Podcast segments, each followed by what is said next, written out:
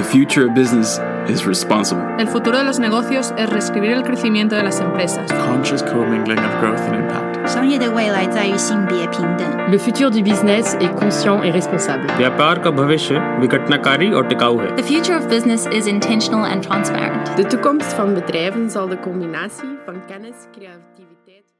Welcome to the Future of Business podcast, produced by Oxford MBA students. My name is Angus, and I'll be your host for today's episode.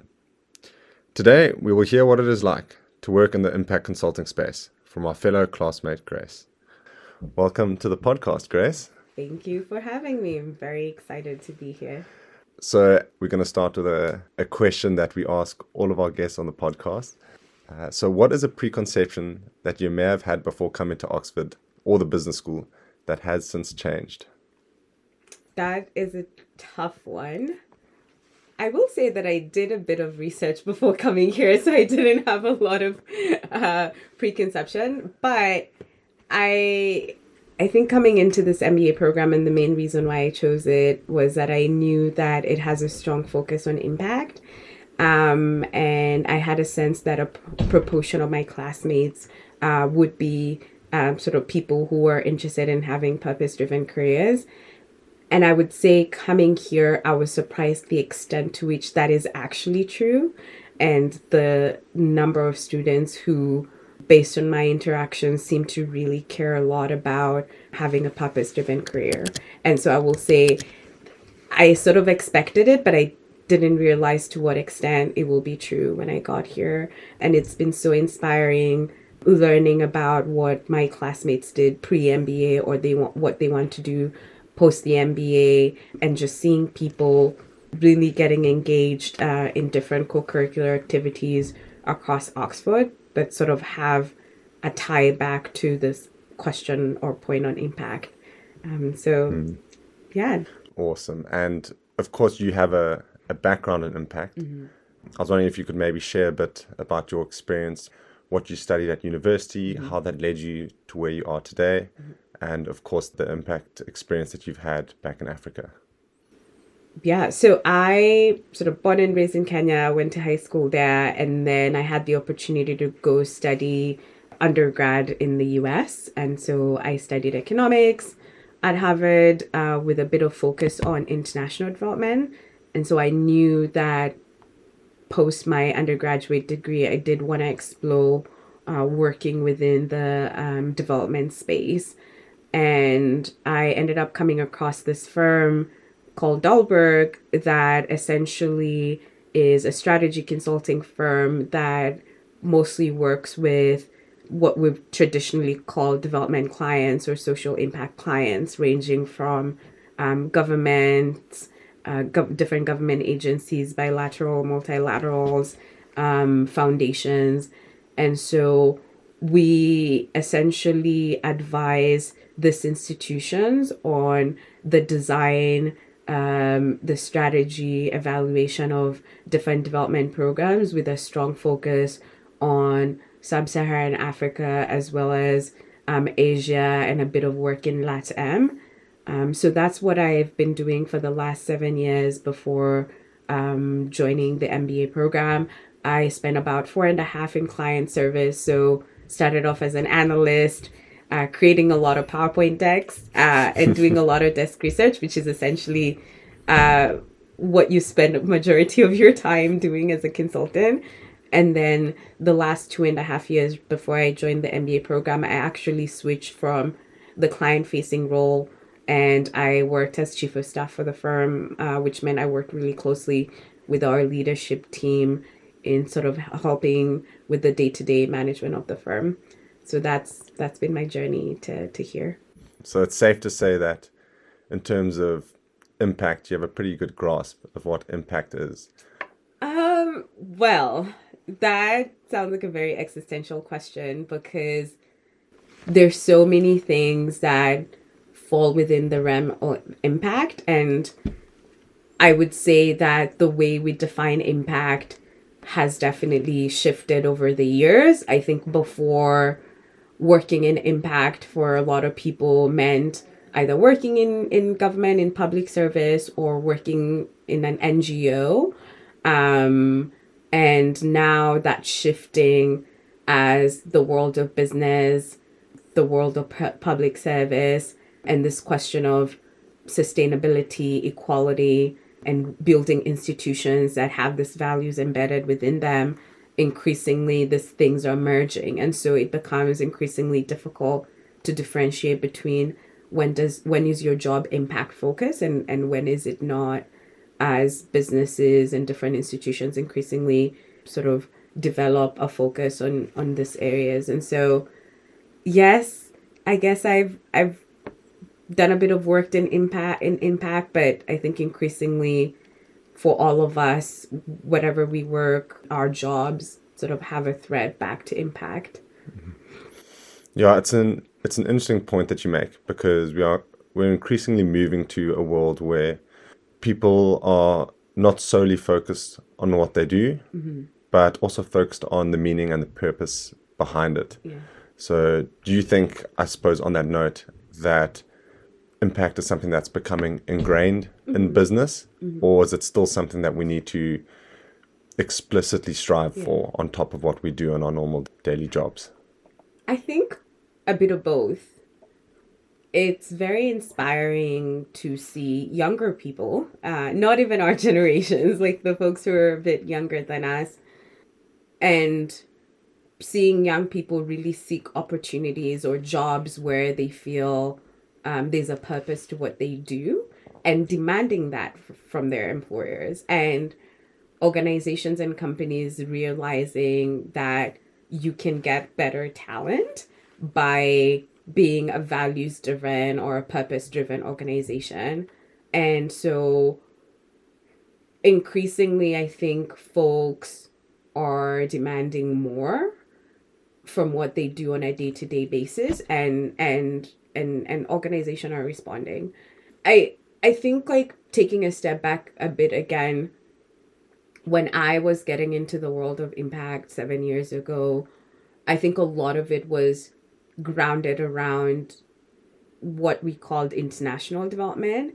And so aid programs, a lot of the work that institutions like the World Bank do, or WHO or the UN, around alleviating poverty, promoting good public health outcomes, good education outcomes, or providing access to just basic goods and services. And so when you thought about impact, that is typically what you would think about, this aid programs.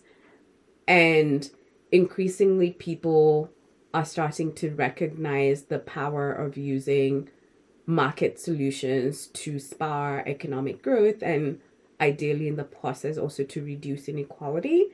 And I think the world has made a lot of progress. I mean, I think looking at the Sustainable Development Goals, again, they're this huge, audacious goals that sometimes can feel impossible to ever achieve. But for each of these goals, when you actually look at the data, you can see that people's lives are improving. We're pulling people out of poverty. In some contexts, inequality is declining, but in other ways, we're also regressing. And the issue of climate change is a perfect example, where every single day we are living in this planet, like, things are getting worse unless we make super drastic changes. And so I think on the one hand, there's a lot to celebrate in terms of the progress we've been able to make as humanity, while at the same time recognizing that we have such a huge way to go.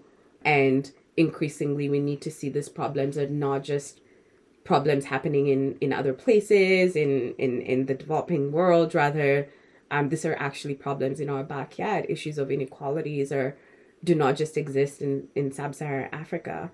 They exist everywhere. They exist in San Francisco with issues of affordable housing, for instance. And one of the developments I noticed working in the space was increasingly, specifically at the firm I worked at, we'd try to figure out what are the lessons we can pull from other regions that we've learned that we can then bring back to, let's say, for instance, the US in tackling issues of access to education or access to affordable housing. And so increasingly, we need to recognize that question of impact and development are everywhere. They're in our backyard, and so everyone has a role to play.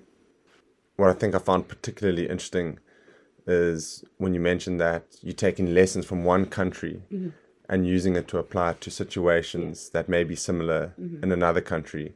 And going back to impact consulting mm-hmm.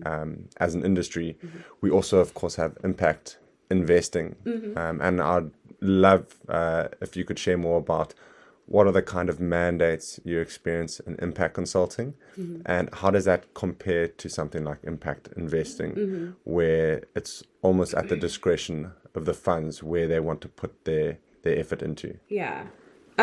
So the main difference between those two sectors, and I think it's great that you bring it up because a lot of students at SBS are very interested in these two career tracks. So impact consulting, again, it's very similar to regular consulting in terms of your day-to-day experience as an analyst, as a consultant, as a project manager. What you're doing is very, very similar as you would be doing at another management consulting firm. The main difference being the kinds of problems that you're tackling and who your clients are. And so actually the best example that I can give to contextualize what we do within impact consulting is the GoTo project. And so the kind of cases that we're encountering, the issues we're addressing, or the problems we're trying to solve within that particular cause would be what you would be working on as an impact consultant. So to give a specific example, this course, I'm taking the blended finance track within GoTo.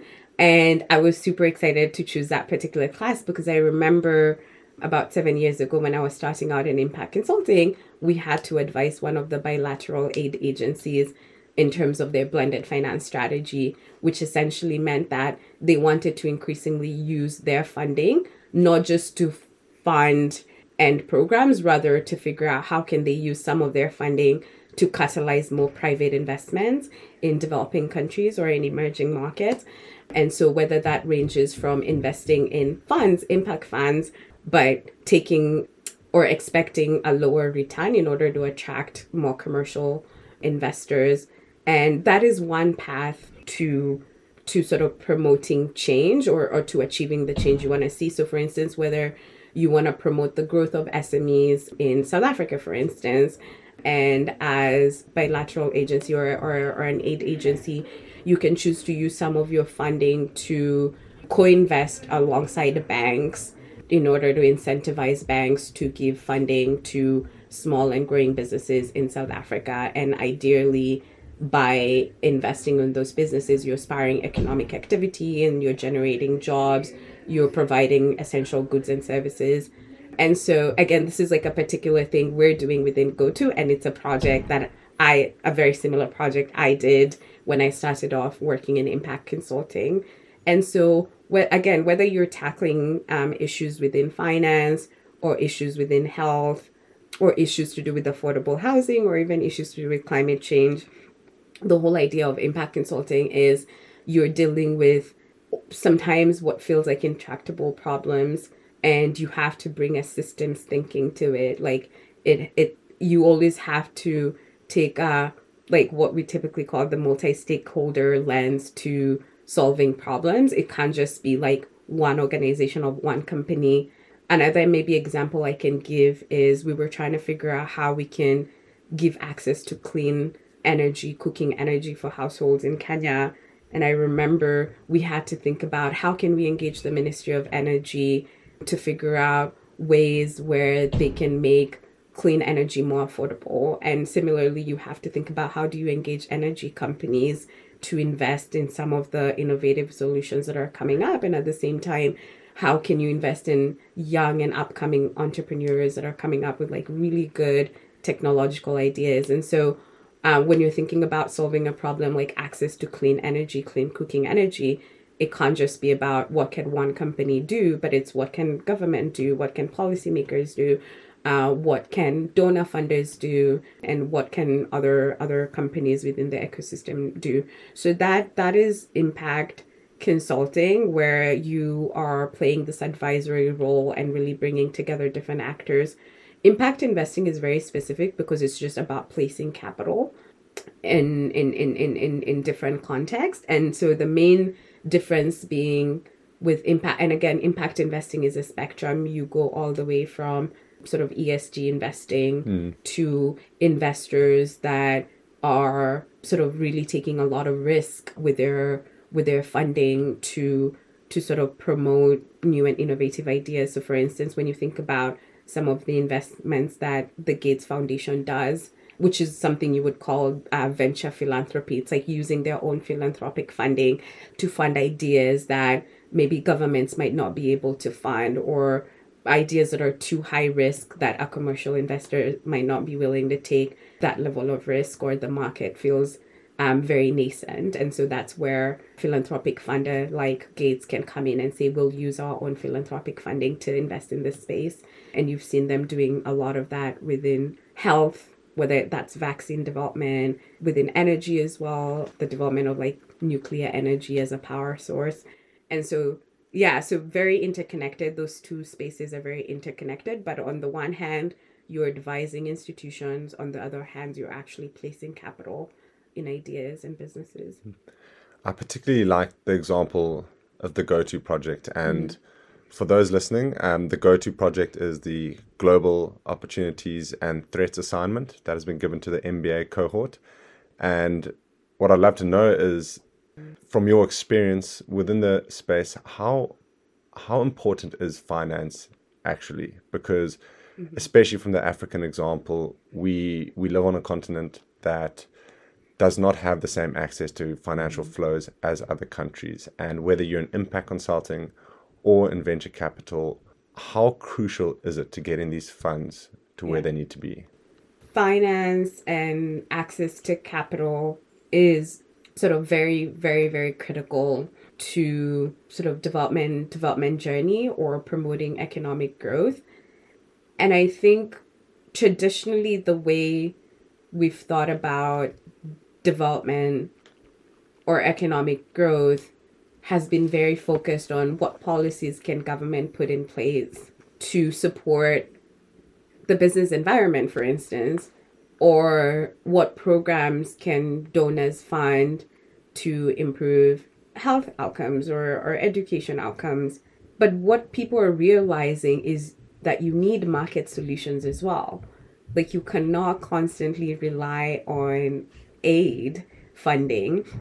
You need to figure out how to sustainably produce affordable products that low-income households can afford, right? And so the only way you do that is by finding entrepreneurs, finding people with innovative ideas and funding them, which then makes this idea of the flow of capital really critical. You have a place like Silicon Valley that is awash with funding. Like, there's always an investor willing to invest in the next app idea or tech idea.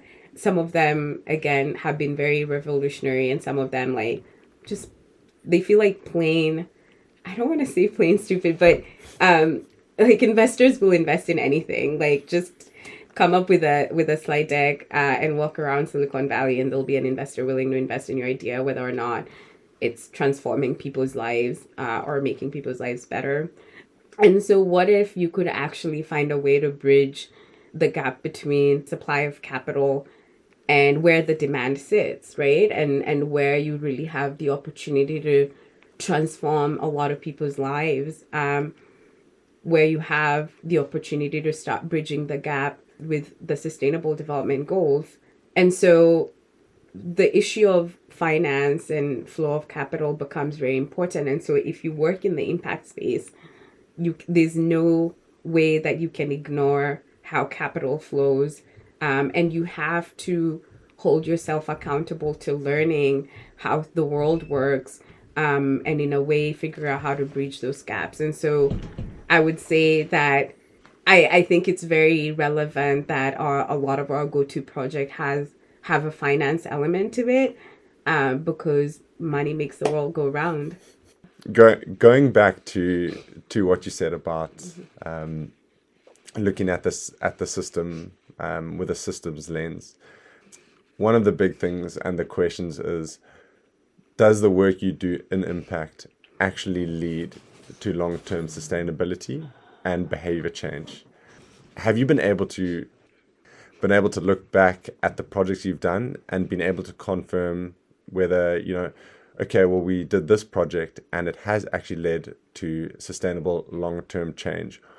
Or is there still some work to be done in terms of creating solutions that really last? I would say, so I did a lot of work in the access to clean energy space during my time at Dalberg. And that ranges all the way from promoting access to clean cook stoves for low-income households to promoting access to clean fuels. And so for those who don't have context, a lot of households still use fuels such as firewood or charcoal or kerosene, which tend to be sort of dirtier, more polluting fuels. And the impact of using these fuels or kind of this cook stoves that are not as clean is that you have a wide range of issues impacting that household, ranging from the amount of time you might spend, for instance, trying to find firewood, and which is typically a role that's normally played by women and girls, and so they're losing time to do other things, to health outcomes. Again, using these fuels in your household can really impact the quality of air within the household, and so it leads to a lot of household air pollution, which leads to poor health outcomes. And then there's also sort of time wasted, the amount of time you're spending both finding the fuel or collecting the fuel and cooking as well.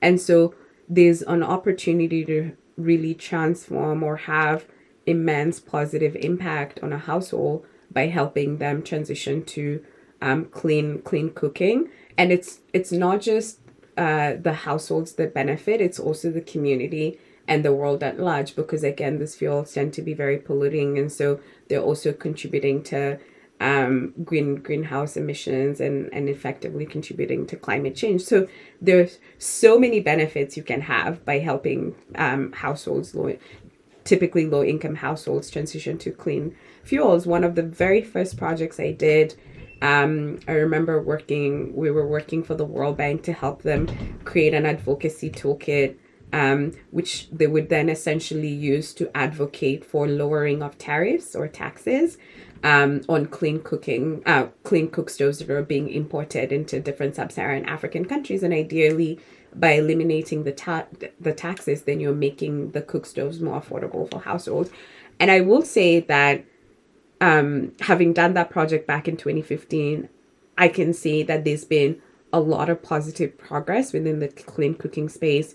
So for instance, in Kenya in particular, there are a lot of households that have transitioned to using cleaner fuels, to using cleaner cook stoves, because these items have become more affordable. And it's not just an affordability question, but it's also raising awareness and telling people, hey, actually, there are a lot of negative impacts from using some of the fuel options that you use, and what if you could be able to afford an alternative source of energy that is not that much more expensive than what you use today? Would you consider that, right? And so there's an element of education, awareness raising, and just making this product available, because there's also the question of availability, like households would be willing to use cleaner fuels if they were more available to them. And so if you're a rural household and the only thing that's available to you is charcoal and firewood, right? Like,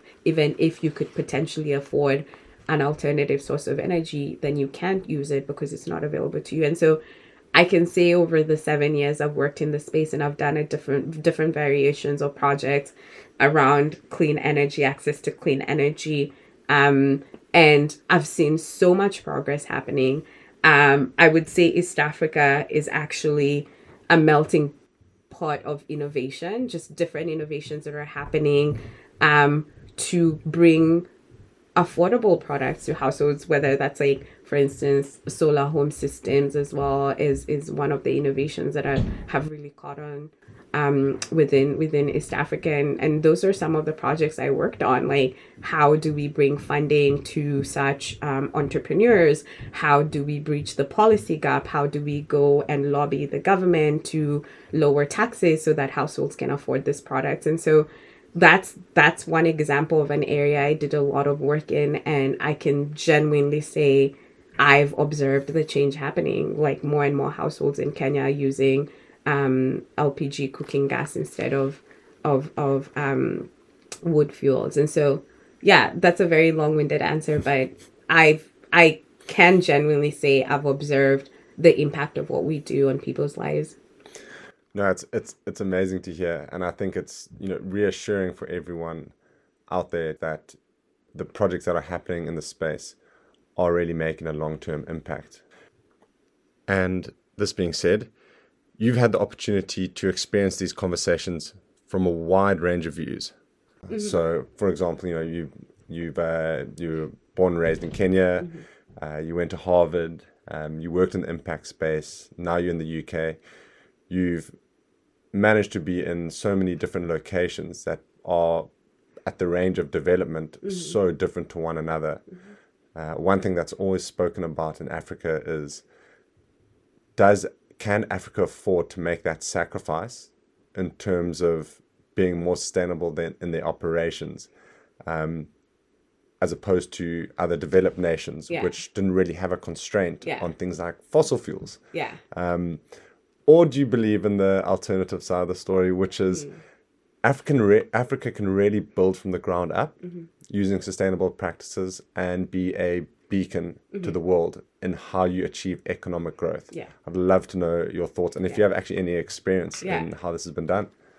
100%. So I hold the optimistic view that we can actually be, and by we, I guess, I mean Africa as a continent or different African countries, be a pace setter in terms of positive innovation.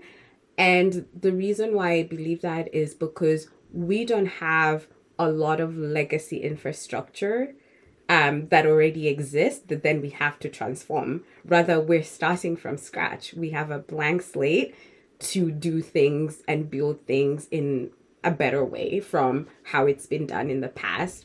And I think there's so much innovation that we've seen coming out of the continent that people would like sort of typically say has leapfrogged the sort of development trajectory. I mean, one perfect example, I know this comes up so many times, but it's such an inspiring innovation or an innovation that we're really proud of back in Kenya. And it's so interesting when you see the rest of the world catching up, including the developed world, like finally catching up when it comes to fintech or the use of mobile money. And we're like, yeah, we've been doing that in Kenya for 20 years. And like everyone, including my grandma, like can easily use mobile money, and they use it on a day-to-day basis. So that's one, for instance, perfect example of innovation.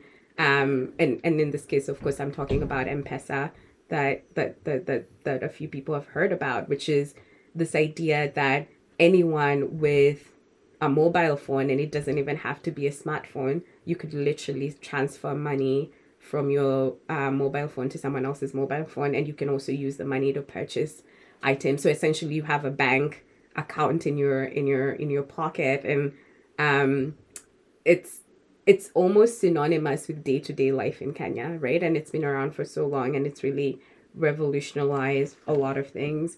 And so that is one perfect example.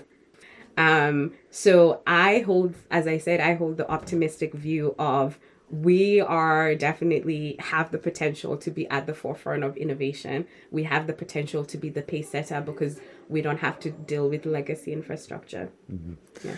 And it's quite also reassuring to know that the talent that is being showcased on the African continent is getting recognized by organizations around the world. And I think the most important thing is to, you know, really back ourselves when we say, you know, we are not constrained by these issues. We can reframe these positively, and we can showcase our talent to the world. So tying things back to impact consulting, how is the impact industry approaching these opportunities, and what are some of the actions the big firms are taking to make meaningful, purpose-driven change? So over the last couple of years, a lot of the big consulting firms have actually ended up opening offices across Africa. And some of what they do is impact consulting. Like, I think it's very difficult to separate just regular doing business in Africa from creating positive social change or aspiring economic growth, which then in turn pulls people out of poverty and in turn like increases people's income level, secures people's livelihoods. And so when I think about impact consulting or people who want to break into the space, it doesn't have to be going to work for a philanthropic institution or an organization that specifically focuses on quote unquote impact. You can go work at a McKinsey in South Africa or in Ethiopia, and you're working very closely with government to help them with their, I guess, agriculture policy, right? And so there are opportunities to break into the space by also following the traditional routes. And so I would encourage anyone not to be restricted when they think about how can I work in the impact space. I think you can do that by just following the traditional career paths that other people have followed, just recognizing that when you work in some of these markets, you have, again, to think about problems from a systems perspective. And that's really what impact consulting or working in impact means. It just means that you're not just thinking about how to improve a company's bottom line. You're also thinking about, what is the quality of jobs that the company is actually providing to the community? Are the goods that the company is providing actually affordable to people or not? Are they filling a gap? And so I would encourage anyone who's interested in the space to just figure out what they personally would want to be doing on a day-to-day basis, and then really casting the net wide in terms of what companies that they can actually work at and still achieve the goals that they have for themselves. I agree. And I think that really goes back to the beginning of the episode when you said impact is really becoming ingrained in what we do on a day-to-day basis. And I hope this really inspires the people that don't know their next move. They aspire to a career in impact, but are maybe worried whether it's for them or not. And to know that there's lots of businesses involved in the impact space at the moment, and it's just about reaching out, I think sets a good example of what we think business can be. And just to end off, this is a question we are asking all of our guests on the podcast this year. What will the future of business look like in 100 years? Ooh, that is a good one. I think we will be having fewer debates about sort of business responsibility to society, and just because we will be living in a very different society, and from sort of feeling the impacts of what's happening today, I think increasingly businesses will need to be providing products and services that are essential to, unfortunate to say, our survival. And so I think we'll have to move away from what is the purpose of a business? Is it just to generate profit? To what products and services are businesses creating, and how are they impacting our lives? Are they useful or not? Are they useful to our survival? Because I think, unfortunately, unless things drastically change 100 years from now, we might be living in a very survival mode type world. And so the role of business will be to provide essential goods and services to ensure our survival. Well, I hope we do get there. But Grace, thank you so much for taking time out of your busy schedule to come and join us today. I've certainly learned so much about the impact consulting space, what it's like to have a career, and I really hope people are inspired by what you have to give us and all the experience you've brought. And, you know, we're very lucky to have you in the cohort. And I really look forward to following your career journey over the next few years. Thank you so much for having me. And I feel very lucky to be part of the SBS cohort as well. It's amazing. And this brings our episode to a close. A warm thanks to Grace for joining us today and the insights we have learned from her career in impact consulting. If you've enjoyed this episode, please feel free to subscribe so you can receive many more. I've been your host, Angus, and we'll see you for the next episode from the Future of Business podcast.